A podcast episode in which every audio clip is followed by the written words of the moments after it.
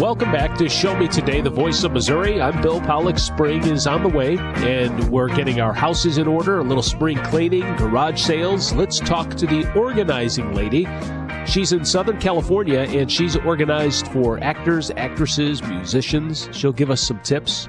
Uh, also with springtime comes potholes. We'll talk to Natalie Roark at MoDOT about how you can report major potholes, and we'll find out just how much they've spent and how many potholes there are in this state. You'll be amazed by the number. And, of course, tax season. If you have not already filed, there may be some things you want to consider. We'll talk to I R S spokesperson Michael Devine. Uh, but first, there's a Missouri bill that would let patients legally use a psychedelic called psilocybin, often referred to as shrooms, to treat certain health conditions. Elisa Nelson talks to the bill's sponsor, State Representative Tony Lovasco of Saint Charles County. The bill allows for people that have uh, either treatment-resistant P T S D, treatment-resistant uh, depression, uh, or certain terminal illnesses uh, to access psilocybin in a healthcare setting. It's not like they could do what we do here with uh, medical marijuana. They they wouldn't be going to a storefront. They would actually have to go to a certain health site. Correct. Yeah, this is not a retail product. It's not something that you're going to see people getting on the internet. Uh, it's specifically treatment that will happen uh, under the care of a physician at a health care facility. I thought there was a lot of good questions today in the committee hearing. And you had mentioned in, in reference studies um, showing some positive impact on certain health conditions. I think, what was it, P T S D and depression specifically? Uh, correct. Yeah, the, the bulk of the research is, is focused on depression, but the, there's a lot of emerging data that uh, P T S D, that this is uh, effective as well. Another comment that had been made, and I think you might have made it as well, is um, talk about how often people would be allowed to get this under your bill. The bill doesn't set specific limits. That would be up uh, to the physician that's prescribing. Uh, the reality is, though, most folks are not getting this on a regular basis. It's something that uh, you'll see people doing, uh, you know, one or two times over the course of maybe a year or so. Uh, the desire to uh, access this kind of care is uh, not something that's uh, akin to taking a monthly maintenance medicine or something of that nature. Uh, it's definitely more of a, a psychological treatment that uh, kind of opens up the mind to therapy and other similar types of, of, of content. Now, through your research on this and what you have as far as studies, does it show much in terms of, and are we talking about shrooms specifically, by the way? Uh, psilocybin is derived naturally from mushrooms, correct? Can people get addicted to this kind of drug? No, I think that's actually one of the things that's most fantastic about the substance is that uh, not only is it incredibly safe, uh, there's no uh, real way of overdosing or otherwise harming yourself by taking too much of it, uh, but it doesn't show any kind of uh, evidence of de- dependency either. Uh, it's something that uh, you take a handful of times and then you kind of move on with your life. It's not something that you're going to be on for years and years. This would this not work within the actual current traditional health insurance Um, setup that we have now? Would this be, you know, out of pocket, all out of pocket for the user? You know, it certainly depends on the insurance carrier. Uh, the bill specifically specifies that the insurance companies are not required to cover it, uh, but it doesn't prohibit them from doing so. If they if they wanted to cover it, they're certainly allowed to. Now, can you go into a little bit more specifically about like some of the healthcare places that they might be able to get this? I think um, I saw some s- certain places within the bill that you could uh, that that you might be able to access it at. So- outlines uh, basically uh, initial places that uh, you'd be able to, to get it legally, and then it allows the uh, Department of Health and Senior Services to kind of expand that list moving forward if they see that there's deficiencies in, in what we set up as far as the, the initial uh, set of providers. But uh, the idea is uh, a uh, healthcare facility, uh, your doctor's office, that sort of thing, uh, hospice care centers, uh, long-term residential care facilities, that sort of thing. Uh, the bill specifically uh, indicates that it has to be done at a location that's providing med services. So Uh, you wouldn't be able to do it at your home or, or you know, hotel or something like that. Uh, the idea is it's an inpatient process that uh, you're expected to be under supervision. Okay. Now, would they have to stay at the healthcare site? Um, let's say it's like an uh, an outpatient situation. Would they have to stay there for so long to be monitored? The bill doesn't specify the number of hours, uh, but my understanding is that typically the effects will last between nine and twelve hours roughly, so it's typically going to be an overnight stay. During the committee hearing, I, I don't think anyone spoke in opposition, did they? They did not, no. And you talked about some of the other states that have programs like this. Um, can you talk about that a little bit? Well, sure. So uh, Oregon has the most established programs, been around for a few years. Um, and then uh, Colorado recently uh, implemented it. Uh, it's still in the early stages. I think it was just passed last year. Um, and then uh, Washington, D C has a pseudo program. They, they don't have a medical uh, system set up the way we're proposing, uh, but they've decriminalized it. Uh, so physicians are able to access it there. There's just not the structure that you'd find in Oregon. Why do you think this bill is important, and um, would it just be for veterans that would be allowed to access this? The bill doesn't specify a particular class of, of patient other than the, the, having to, to be diagnosed with these particular ailments, uh, but certainly veterans and first responders are very clearly the most common uh, folks that you might think of that would immediately benefit. Uh, that being said, there's plenty of folks that have P T S D or severe depression that are not connected to the armed services or, or first responders, and you know we want those people to be able to get help as well. And would this specify a specific age that they could start accessing this? It, it does say you have to be at least twenty-one years of age, yes. Okay. Uh, and the reason why I specifically asked that is because there are a lot of kids that have P T S D. And I think there's a study that I got from the Missouri Children's Division that talked about um, P T S D among children. So, um, would you be open, would you be open to changing that age if somebody wanted to allow children to access that? I think it's something to certainly look at. Uh, that being said, I mean, the reality is uh, this is kind of a new idea for a lot of folks. Uh, it's not something Missouri has done in the past. Uh, and I think anytime we're opening up, uh, you know, treatment or unusual uh, types of services uh, involving children, we have to be extra careful that we're one hundred percent sure. Uh, I'm not sure the General Assembly is quite ready to make that leap. So at this point, we're focusing only on adults. Now, with the use of shrooms, are you aware, is your understanding, do, do people actually trip out when they use shrooms or not? So the, the purpose uh, of the treatment, it is a hallucinogenic uh, property, and so it does have a variety of different uh, psychological and uh, hallucinogenic effects depending on the individual patient. Uh, but there can be a whole wide range of effects that it, it might have depending on uh, the amount of dose that's prescribed, the, the particular uh, individual's uh, body chemistry, that sort of thing. Uh, there's not one set experience that people have. Uh, the, the whole point of the, uh, the procedure, though, is to allow the person to be more receptive uh, to psychological care and other types of psychiatric treatment already under, being under, undergoing. Okay. State Representative Tony Lovasco of Saint Charles County joining Show Me Today. And I'm Elisa Nelson. One other thing about the other states that have some version of a program. Do you know price-wise, okay, let's say if, if you, if your health insurance company does not provide, does not cover the drug or a portion of the drug, do you know what it would cost a person in Missouri? Roughly, is there a range that you know of? You know, it's going to vary wildly. Uh, the actual cost of the drug itself should be very low. It is naturally occurring. As I said, it's not something that's being manufactured in, in large quantities. Uh, really, I think the bulk of the cost is likely going to be, you know, stay at the facility. Uh, and that's going to vary tremendously depending on the location and the type of provider. How are you feeling at this point about this bill? Do you feel like you've got the support that you need to get it across the finish line this year? What do you think? Well, it's pretty early to start counting votes, but I will say the hearing was very uh, well received. I think the uh, committee asked a lot of really decent questions. Everyone was very engaged, uh, and I think we did a good job of uh, making our case and uh, making sure that everyone had the information that they needed, so I'm optimistic. Okay. Have you sponsored the bill before? We did have a similar bill last year. It was a little larger in scope. Uh, this year we've narrowed it specifically to deal with psilocybin because, quite frankly, that's where the most science is.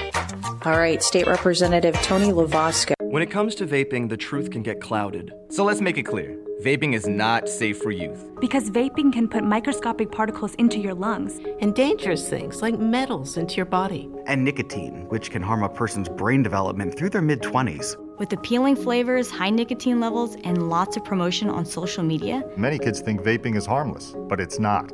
So talk to your kids about the risks of vaping. Because when you talk, they hear you. Learn more at underage drinking dot samhsa dot gov. We all make choices about alcohol. Kids make choices whether to drink or not. Bye, Dad. Remember, I'm going to Alex's party tonight and sleeping over. Hey, um, remind me about that party again? And adults make choices whether to talk about it.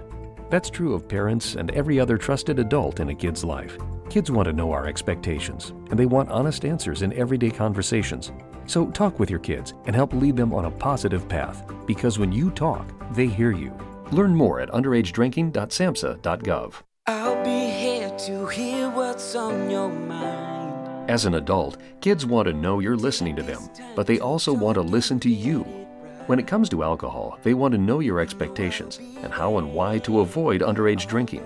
Talking early and often about it in everyday conversations reinforces your message and keeps lines of communication open. For more information, visit underage drinking dot samhsa dot gov. I'll be by your side. Over the past few years, the COVID nineteen pandemic has affected how we live our daily lives. Today, one in five Americans experience emotional and mental health challenges, but many of us do not understand what we are facing or how to ask for help. At the American Psychiatric Association Foundation, we work every day to eliminate stigma, combat mental illness and substance use disorders, and advance mental health. If you or someone you love needs help, you are not alone. Please visit mentally healthy nation dot org to learn more.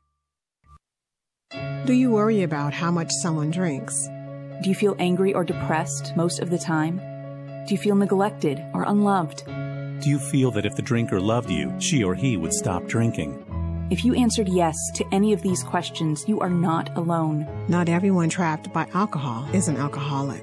Families and friends are suffering too. Al-Anon and Alateen can help. Call one eight six six, two zero zero, zero two two three or visit alanon dot org slash help. The United States Deputy Sheriff's Association is a national nonprofit and the largest non-governmental provider of services to law enforcement. The U S D S A assists city, county, state, and federal agencies with free safety equipment donations and officer survival training, along with cash donations to families of law enforcement officers who perish in the line of duty, college scholarships for the children of law enforcement, a citizen awareness program, and more. For more information on the U S D S A and how you can help, visit u s deputy dot org. Back on Show Me Today, the voice of Missouri. I'm Bill Pollack. And in our household, uh, when you get to January first, uh, you do your New Year's resolutions. And then when you get to about March first, that's when we kind of go into spring cleaning mode. That, that's like the, the day we set. That's like our second uh, New Year's resolution. It's like, all right, now, you know, we got to start bringing in our, our summer clothes. We got to start moving that stuff in. We got to get rid of the, you know, the sweatshirts and the hoodies. And, and then it just becomes this whole big thing. Well, then I uh, came across the Organizing Lady. And I thought, boy, it'd be great to have her on Show Me Today, and maybe uh, she can jumpstart us here since we're in the early part of March and spring is coming up, to help us uh, clean up around the house and our garage and, and get ready for the spring and summer. So let me bring in the Organizing Lady, Cindy Seidler from uh, California, from Southern California, the L A area. Cindy, thank you for joining us here on Show Me Today. Well, thank you for having me. I really love the show and talking to you. And it says on your website, you're a seasoned professional organizer since nineteen ninety-four. What got you into the business? You must be an organized well, person. Uh, well, yeah. I mean, when you ask me what got me into the business, it was actually a friend of mine who I was helping declutter uh, his living room, I guess. He had a lot of mail and what have yous. And he says, you should do this for a living. And at that time in nineteen ninety-four, um, it was inconceivable. It was, is that even a career to help people, other people get organized and get paid for it? So um, it's interesting that a week after he said that, someone sent me a clip of an article in L A Times of the Nat. National Association of Professional Organizers. Oh my gosh, there's a whole, there's a whole group like of you. It was like synchronicity. It was, um, yeah, yeah, that's what got me started. All right, so then you went the route of, well, you know what, I'm going to go after uh, actors, I'm going to go after actresses, musicians, people that are uh, busy and they don't have the time. And that's a that's a great angle, that's a great niche to go into. Yeah, um, all is true except for I didn't go after actors. That I stumbled across because an actor found me, and I did um, a T V show segment, and I became known as Organizer to the Stars. So I wasn't seeking them out. It just fell into your lap. Well, that's all right, too. Cindy Seidler is the Organizing Lady. She's been doing this since nineteen ninety-four, professionally at least, and she's going to help us here in Missouri Uh, kind of fix some things up. So let's let's start with as I had just mentioned when I opened this, just the, the removing of winter clothes and going into the summer clothes. And uh, there comes a point when you have to go through this stuff and get rid of it and send it to Goodwill, or you, you gotta you gotta start pulling some of that stuff away, right? You can't just keep putting it in boxes and compiling. Well, you could, and people do. But that's wrong. Uh, is it no. wrong? This is the argument I have with my wife. See, that you can tell yeah. you can tell who holds on to their clothes. It's her. Well, yeah, because we're women and yeah. we like clothes, and we don't like necessarily getting rid of our clothes. Um, but when you have small closet space, it's good to do the seasonal switch out, because to fit in two seasons of clothing is a little tricky. And that's what I run into with people is uh, is these crammed closets and what have you. So, yeah, if you can tuck away seasonal things. So now in Missouri, we got the spring coming, and now we want to get out our clothing with, you know, kind of like summer clothing. We want to put away our jackets. And so um, it is a good time to tuck those away, obviously. But if you've got big enough spaces, then it's not an issue. You know, you've just got your whole wardrobe for all the seasons, and that's fine, but not everyone can do that. Yeah, so Cindy Seidler is the organizing lady. If you've got a small closet, where are some places as you switch out your wardrobe that you can store like your winter clothes now for the next few months? Um, it actually depends on the circumstance for the each individual. I personally uh, have put my seasonal clothing in those storage bins that go under the bed. Now, if you can do that, that's really great, because if you do have to access a, co- a heavy winter coat um, because you're going on some trip and it's tucked under your bed, you just pull it out. I've also had it to be where people are able to buy a wardrobe closet, put it in their garage, and it zips up so it protects the clothing. And that's another way to tuck away your seasonal clothing in, you know, one of those doohickeys. The organizing lady is joining us on Show Me Today. All right, we were talking about, obviously, I took our household and was going after my wife for her clothes, hanging on to her clothes. But let's turn the tables on guys. And I know you have a section on garage sales, and I want to talk to you about that. But there's that uh, that area in the garage where all of a sudden it just becomes the, the clutter area, the clutter cabinet, where you get something and you, oh, yeah, I'll just I'll throw it here. I'll put it on this shelf. I'll do it on. And before you know it, uh, I'm, I'm staring at stuff in the garage. I'm like, and I can never find anything then, because it's like, you know what? I know I, I know I bought this last spring. Now, what did I do with it? I put it on one of these, sh- but I can't find it. So what's the first step for us guys that uh, have made our garage a total mess? Well, I call the garage, I refer to the garage as a resting place before final burial. And that is because that's exactly what people do. They throw it in the garage to get it out of their living spaces, and it's forgotten. It's it's just, it's a resting place before you finally get in that garage, decide to go through your stuff, and it ends up being given away or sold or trashed. And so, um, yeah, it's the it's it's a resting place for its final burial. So what could we do, though? What what could we do like this spring now? I go and I'm going to pick up a little bottle of oil for my lawnmower. What some any tips that I can use for organizing, alphabetizing, something? You got to help me, the organizing lady. Well, I, I mean, alphabetizing. What are you alphabetizing in the garage for? Well, I don't know. I put sake? like I put like oil under the O's. I don't know. I'm, I'm asking. I don't know. I'm oh. grasping for straws. Yeah.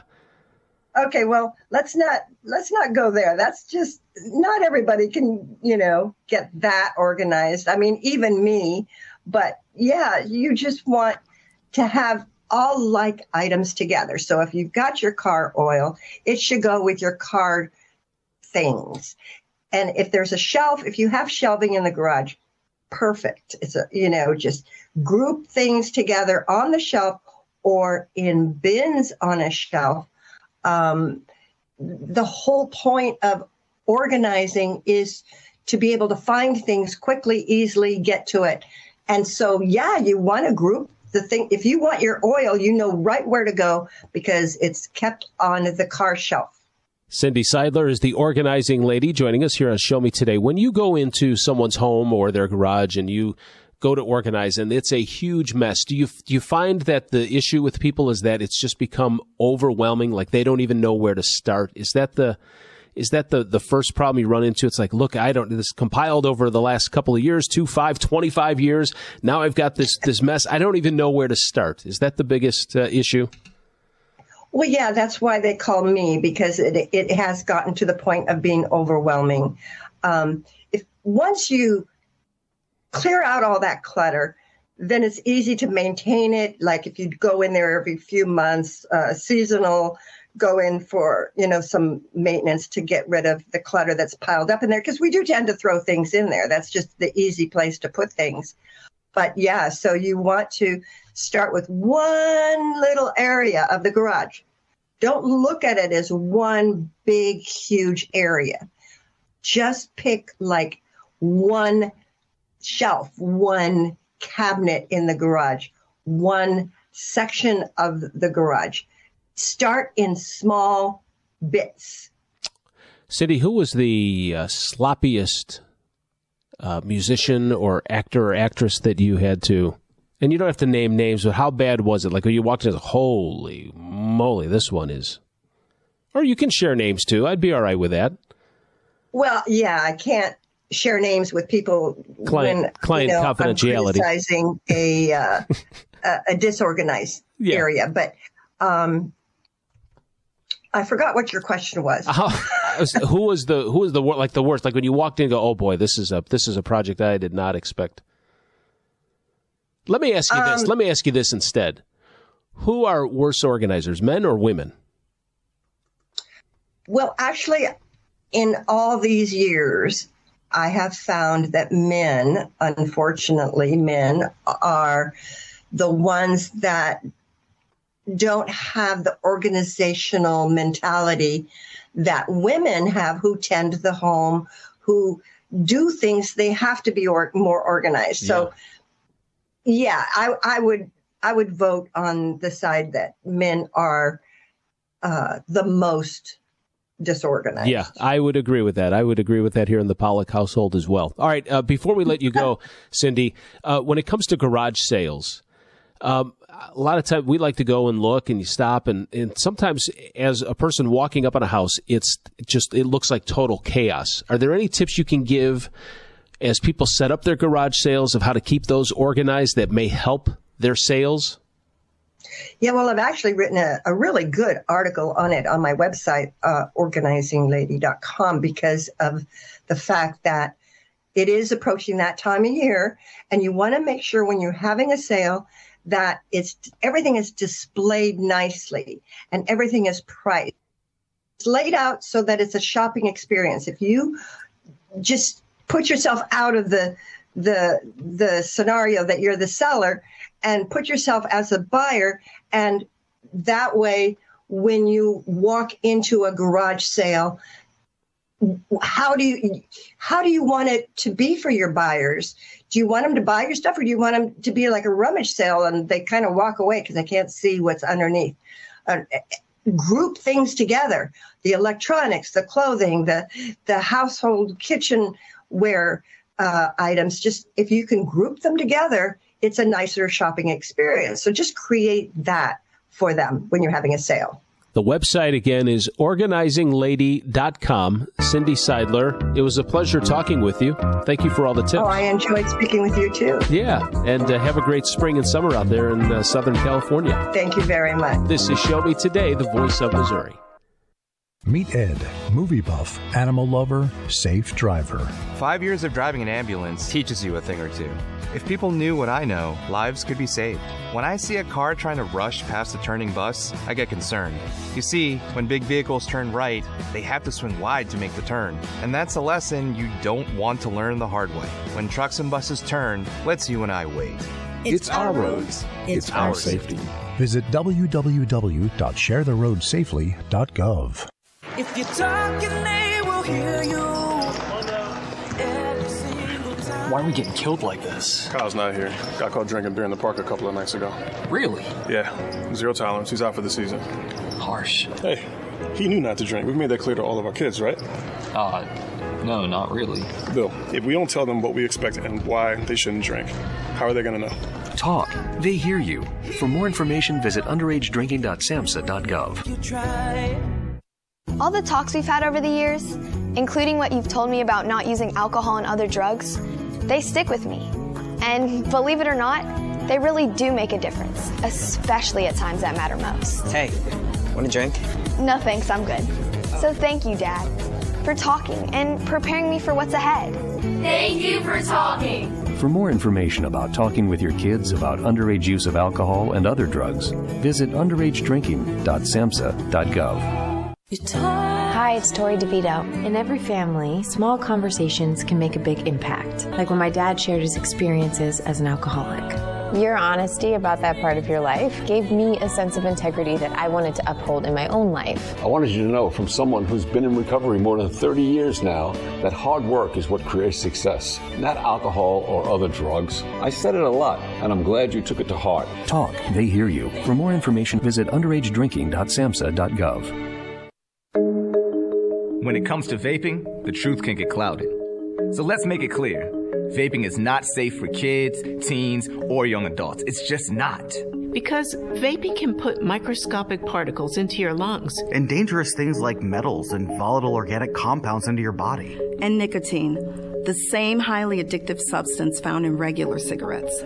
Nicotine can harm a person's brain development through their mid twenties. Affecting learning, memory, attention, and impulse control, and priming the brain for other addictions. Vaping products also come in kid-friendly flavors that can make them appealing to youth. And many kids also use other drugs, like marijuana and vaping devices. With appealing flavors, high nicotine levels, and lots of promotion on social media, many kids think vaping is harmless, but it's not. So talk to your kids about the risks of vaping, because when you talk, they hear you. For more information, visit underage drinking dot samhsa dot gov. Email from school about the incident today. Scary. Tell me about it. Did you have any idea that was going on? None. I mean, you saw Derek at the game last night, too. Did you have a clue? No, but you know, teachers like me, parents, we don't always know as much as you guys do. Kids hear first about what's going on with other kids. Half the time, it's rumors. It can be hard to tell sometimes, but if you have a concern about a friend who's having trouble with alcohol, prescription drugs, bullying, violence, anything, you need to tell an adult. Mom or me, a teacher, coach, school counselor, someone you know and trust. Dad, no kid is gonna tell an adult about that kind of stuff. I get it, but if we don't know, we can't help. Speaking up about a problem, that's what helping a friend is all about. For more information, visit underage drinking dot samhsa dot gov. We're back on Show Me Today. The Missouri Department of Transportation spent over fifteen million dollars to fix more than eight hundred thousand potholes. Cameron Connor is with MoDOT's State Maintenance Director, Natalie Roark. She's here to discuss how you can report major potholes on Missouri's major roadways. Uh, listen, I've hit some doozies, but nothing where it's swallowed up my car. Uh, Cameron, uh, what about you? Have you ever been engulfed in a pothole? I can tell you one thing. First car I ever had, it was a two thousand two Camaro, and I was headed home from school on a two-lane road, and there was this crater of a pothole. It looked like the indent in the Death Star, but there was also simultaneously another car coming on that two-lane side of the way, so there was nowhere to go, so I just had to eat it. Completely blew out my tire. It was a whole mess. So it's good to see initiatives like this with MoDOT take, take form. Let's just start with the basics, and it might sound like a redundant question or an obvious question, but I think that it's definitely one that needs explaining because a lot of people out there, maybe they don't know about it, but when it runs its course and all of a sudden potholes are everywhere, what exactly creates a pothole? Well, it's really a combination of, like you said, the winter with the precipitation, the rain and the freezing rain and snow in combination with the temperatures. When it's warm during the day and cold at night, um, certainly makes the potholes worse. So we're out there tackling them quite a bit from February through the end of April, but it's that moisture that seeps down into the cracks and the joints in the pavement. And then when the temperature drops, that water freezes, causes the pavement to expand. And then with that expansion, when cars drive over it, the bulging and the cracking it causes the, the pavement to bulge even further. And then eventually it just causes chunks of pavement to pop out, creating those potholes. To the point, because sometimes these potholes can get pretty severe and they can cause damage to cars and sometimes even accidents, depending on how bad they are, which is why you guys all get out there to facilitate these as soon as you can. This is, it's a funny follow-up question, but do you, do you all have at MoDOT like a, a pothole severity level graph or something to see how urgent some are? Or is it more of like a report report basis? You know, uh, MoDOT's priority is the safety of the traveling public. So we're going to look at each and every one of these and um, respond to them. So when the customers call or we're out and about doing our routine work, um, we're going to address them as we see them.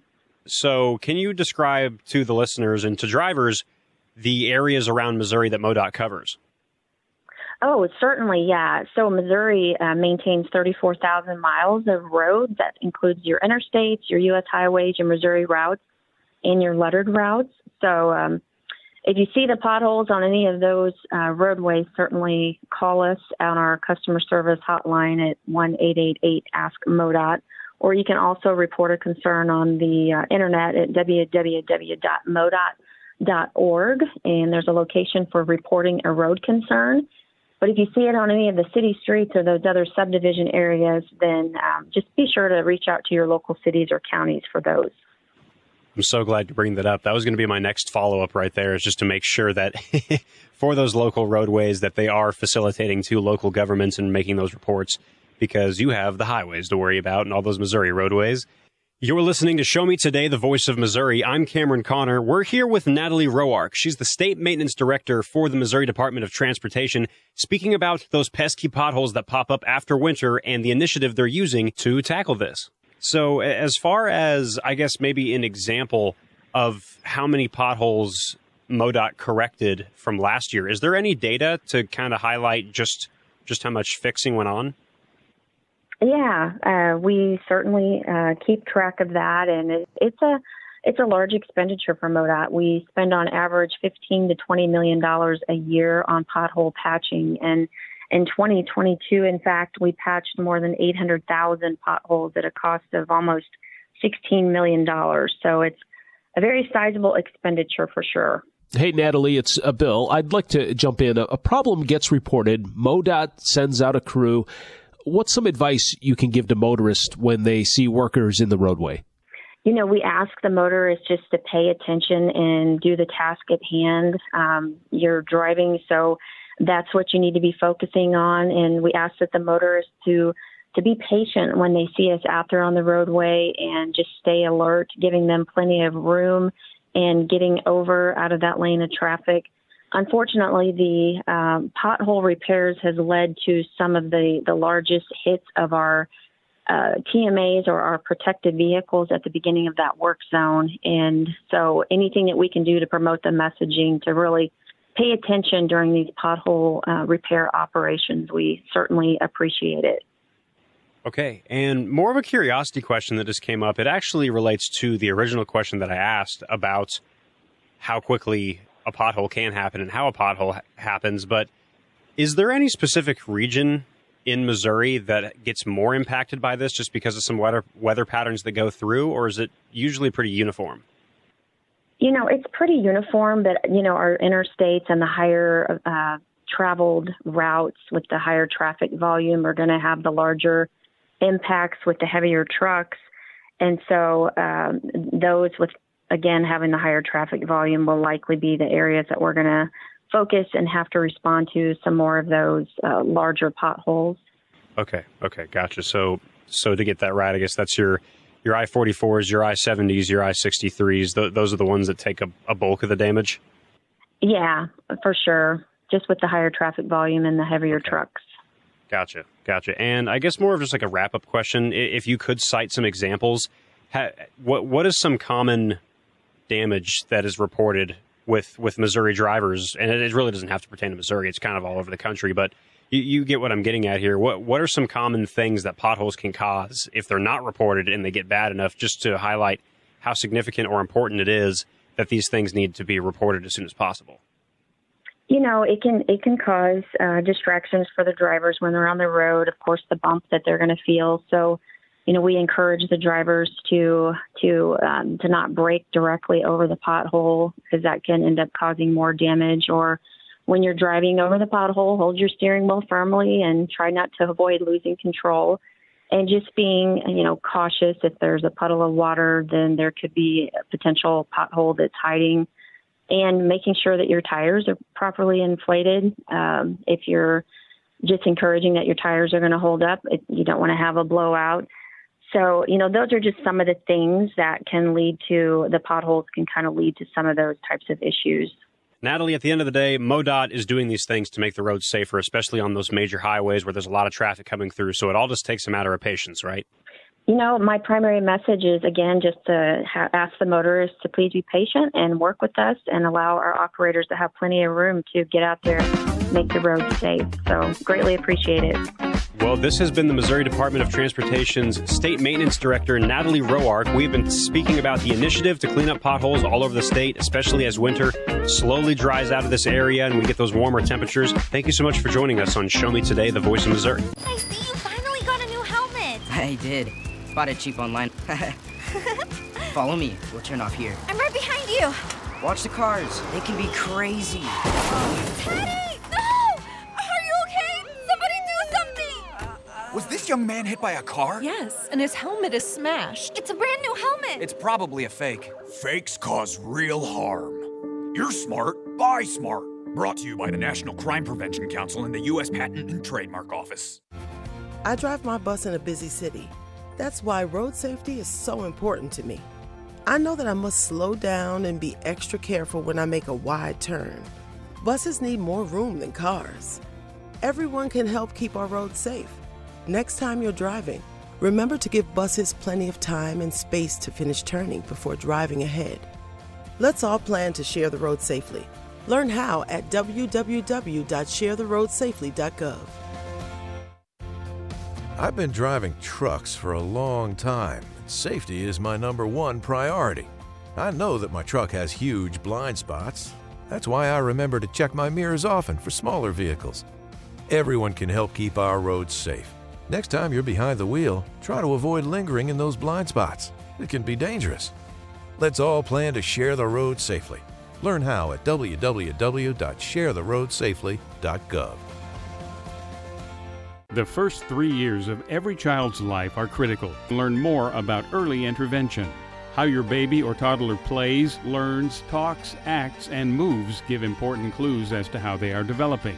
If you have any questions or concerns about whether your baby or toddler's development is on track, please call one eight hundred five one five BABY. That's one eight hundred five one five two two two nine. Call one eight hundred five one five BABY. That's one eight hundred five one five two two two nine. Do you worry about how much someone drinks? Do you feel angry or depressed most of the time? Do you feel neglected or unloved? Do you feel that if the drinker loved you, she or he would stop drinking? If you answered yes to any of these questions, you are not alone. Not everyone trapped by alcohol is an alcoholic. Families and friends are suffering too. Al-Anon and Alateen can help. Call one eight six six two zero zero zero two two three or visit alanon dot org slash help. The United States Deputy Sheriff's Association is a national nonprofit and the largest non-governmental provider of services to law enforcement. The U S D S A assists city, county, state, and federal agencies with free safety equipment donations and officer survival training, along with cash donations to families of law enforcement officers who perish in the line of duty, college scholarships for the children of law enforcement, a citizen awareness program, and more. For more information on the U S D S A and how you can help, visit u s deputy dot org. We return to Show Me Today. I'm your host, Bill Pollack. All right, we've talked about spring cleaning, potholes, the other thing that comes up in the springtime, uh, tax season. Uh, if you have not filed already, there may be some things you want to consider. Marshall Griffin is here now with I R S spokesperson Michael Devine to discuss everything you need to know about tax season. Well, first, let's let's get right to it. How is uh, twenty twenty-three filing season going so far? Well, so far, the filing season is going very smoothly. Uh, we expect to get about one hundred sixty million tax returns from individuals this year. And as of uh, February seventeenth, we've received uh, almost thirty-seven million returns, which is up a little bit uh, over last year.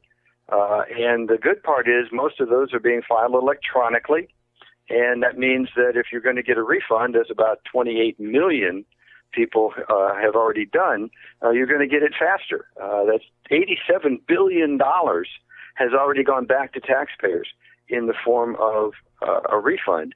And when you e-file your return and use direct deposit, so the money goes right into your bank account, you get your tax return processed faster uh, and your refund within twenty-one days, uh, usually a lot less than twenty-one days. But uh, e-file, uh, it's the fastest and safest and absolutely the most accurate way to do your return, because the software doesn't make an arithmetic mistake. It doesn't put the wrong number on the wrong line of the return, uh, and it won't let you file it until both you and your spouse, if you're married, have signed it. So it's a, it's just a really great way to do your returns. Are there any things in particular that someone needs to consider or have on hand before they file? Uh, the first thing you need to do is make sure you have all of the documents you need, especially if you're going to go see a tax professional, because if you if you're missing a document, they won't be able to do your return. Um, if you made less than seventy thousand dollars, you can go to I R S dot gov and pick one of uh, nine companies that partner with the I R S that let you use their software for free to do your tax return. And usually there's one or two of, of these companies that will let you do your state return at the same time. Uh, and this is, it might be a little extra charge for that, but having done a Missouri return longhand one time, I swore I'd never do it again. And so, you know, paying a little bit to have it done, only put the information in the computer one time. It's just, it's a great time saver. And when you're done, you hit the go button, it's gone. And within twenty-four hours, the I R S is going to say, we've received your uh, return and accepted it. And that's critically important uh, in this, you know, day and age of identity theft, because that means nobody stole your information and used it to file a tax return before you did.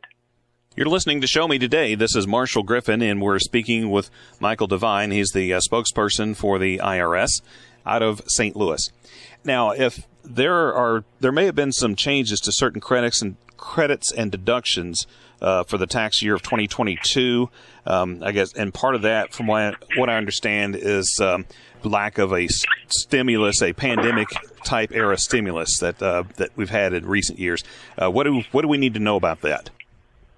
Well, you're correct. Uh, the, the refund amounts uh, for for this year are lower than they were last year, about eleven percent less uh, per tax return.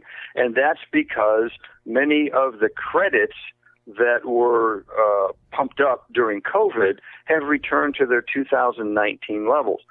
In particular, this would include the child tax credit. Um, for this year, it's two thousand dollars for children under seventeen. Last year, it could have been up to three thousand six hundred dollars per dependent. Uh, child and dependent care credit last year had a maximum of eight thousand dollars. This year, the maximum is only two thousand one hundred dollars.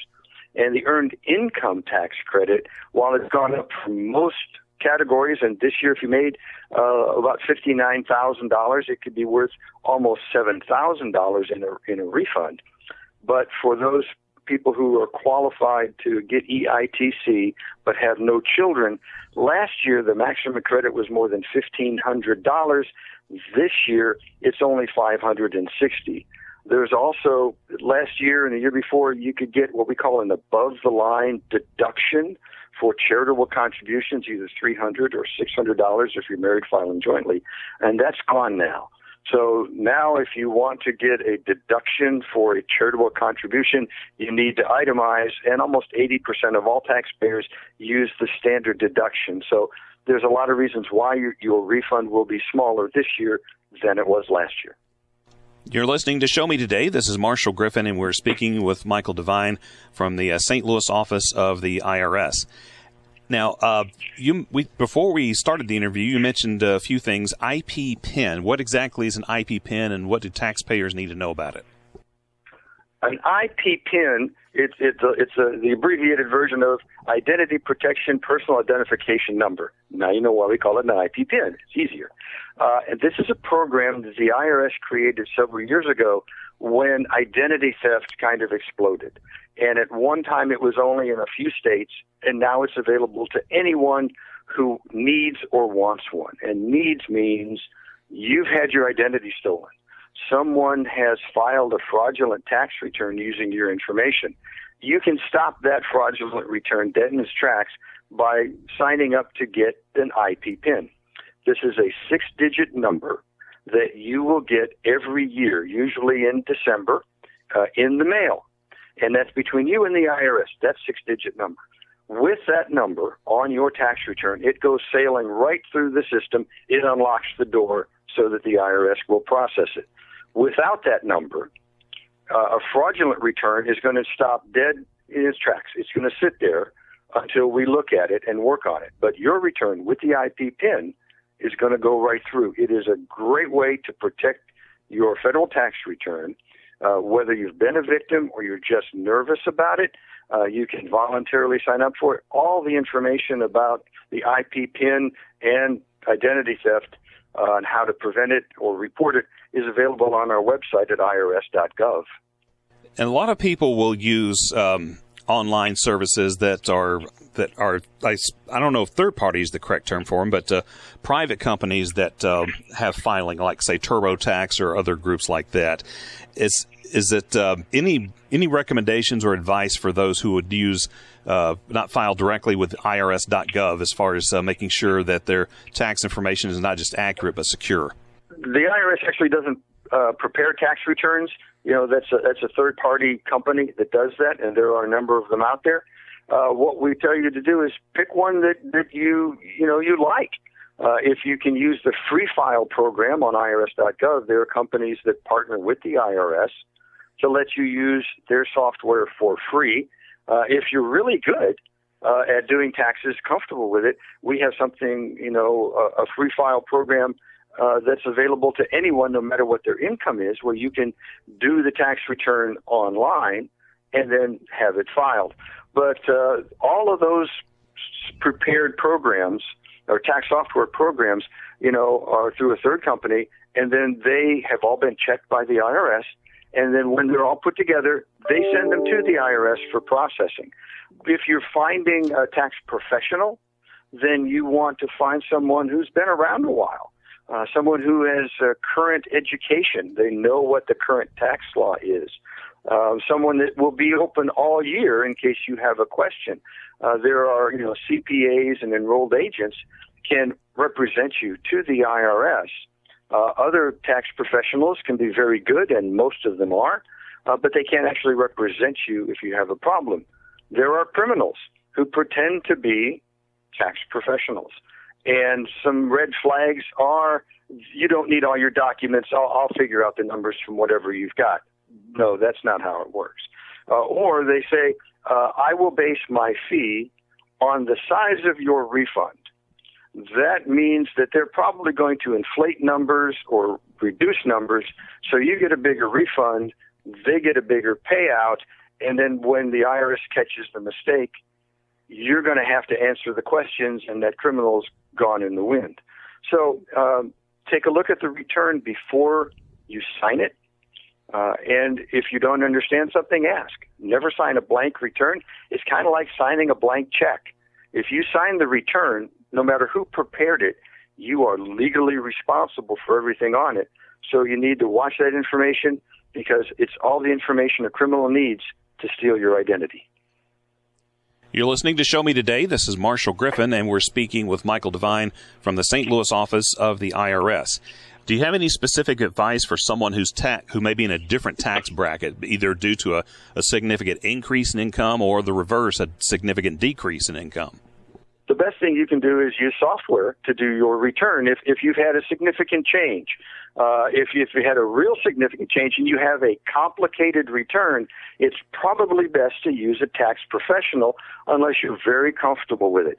But a tax professional Uh, is, is going to be certified. They're going to have a specific number uh, from the I R S that's new every year, a P ten that identifies them as being registered with the I R S. And without that P ten number, uh, you are not allowed by law to be paid to do a tax return. There are volunteer sites from uh, VITA and A A R P where all of the volunteers uh, are trained by the I R S and certified. And that was Michael Devine, the uh, spokesperson for the I R S office in Saint Louis. You're listening to Show Me Today, the voice of Missouri. Show Me Today.